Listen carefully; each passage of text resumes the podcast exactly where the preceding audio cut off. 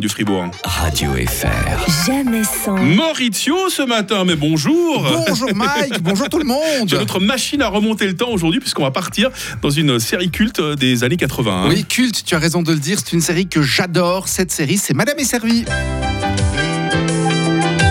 Rien que le générique déjà. Hein. Oui, là on voit le van qui arrive. Hop. Ouais.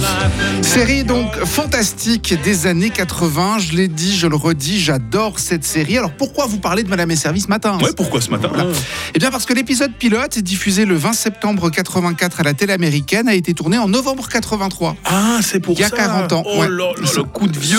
Super prétexte pour euh, revenir avec cette série.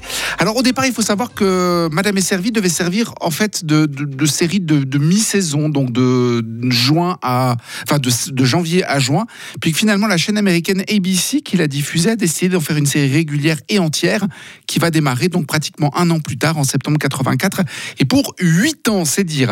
Alors mmh. ici on découvre les deux premières saisons, les saisons un et deux du vingt-six janvier au premier mai quatre-vingt-sept sur Antenne deux. Il a fallu attendre trois ans. Hein, ça ouais, allait, quand même. Ça n'allait pas très vite à l'époque. Non, bah, il, arrive, il, hein. il fallait les doubler, enfin bref, il fallait, fallait du temps, puis ça n'avait pas tellement le même rôle qu'aujourd'hui.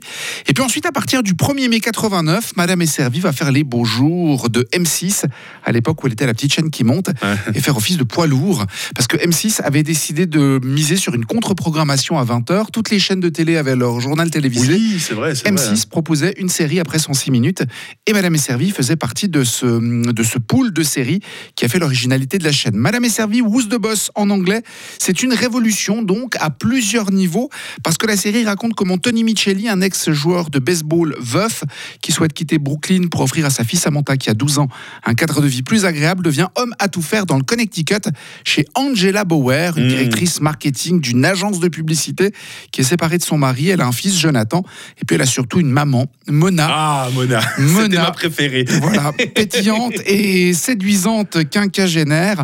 Alors pour l'époque, la révolution, c'est qu'un homme qui fait le ménage chez une femme ouais. qui a une fonction haute dans une entreprise, c'est vraiment pas banal. Vous me direz aujourd'hui, c'est encore pas complètement dans les mœurs. Mmh. Bref, c'est la force de Madame et Servie qui euh, tire son titre original, Who's the Boss, de cette euh, situation, qui est le patron. Moi, j'avais neuf ans quand je l'ai découvert sur Antenne deux. C'est devenu très vite ma série préférée. Il y a Tony Danza, Judith Light, la regrettée Catherine Ellemande, Alyssa Milano et puis Danny Pintauro au casting. Mon seul regret pour cette série, c'est qu'il y a seulement la saison un qui est sortie en D V D ah ouais. il y a pratiquement vingt ans. Le reste est indisponible absolument.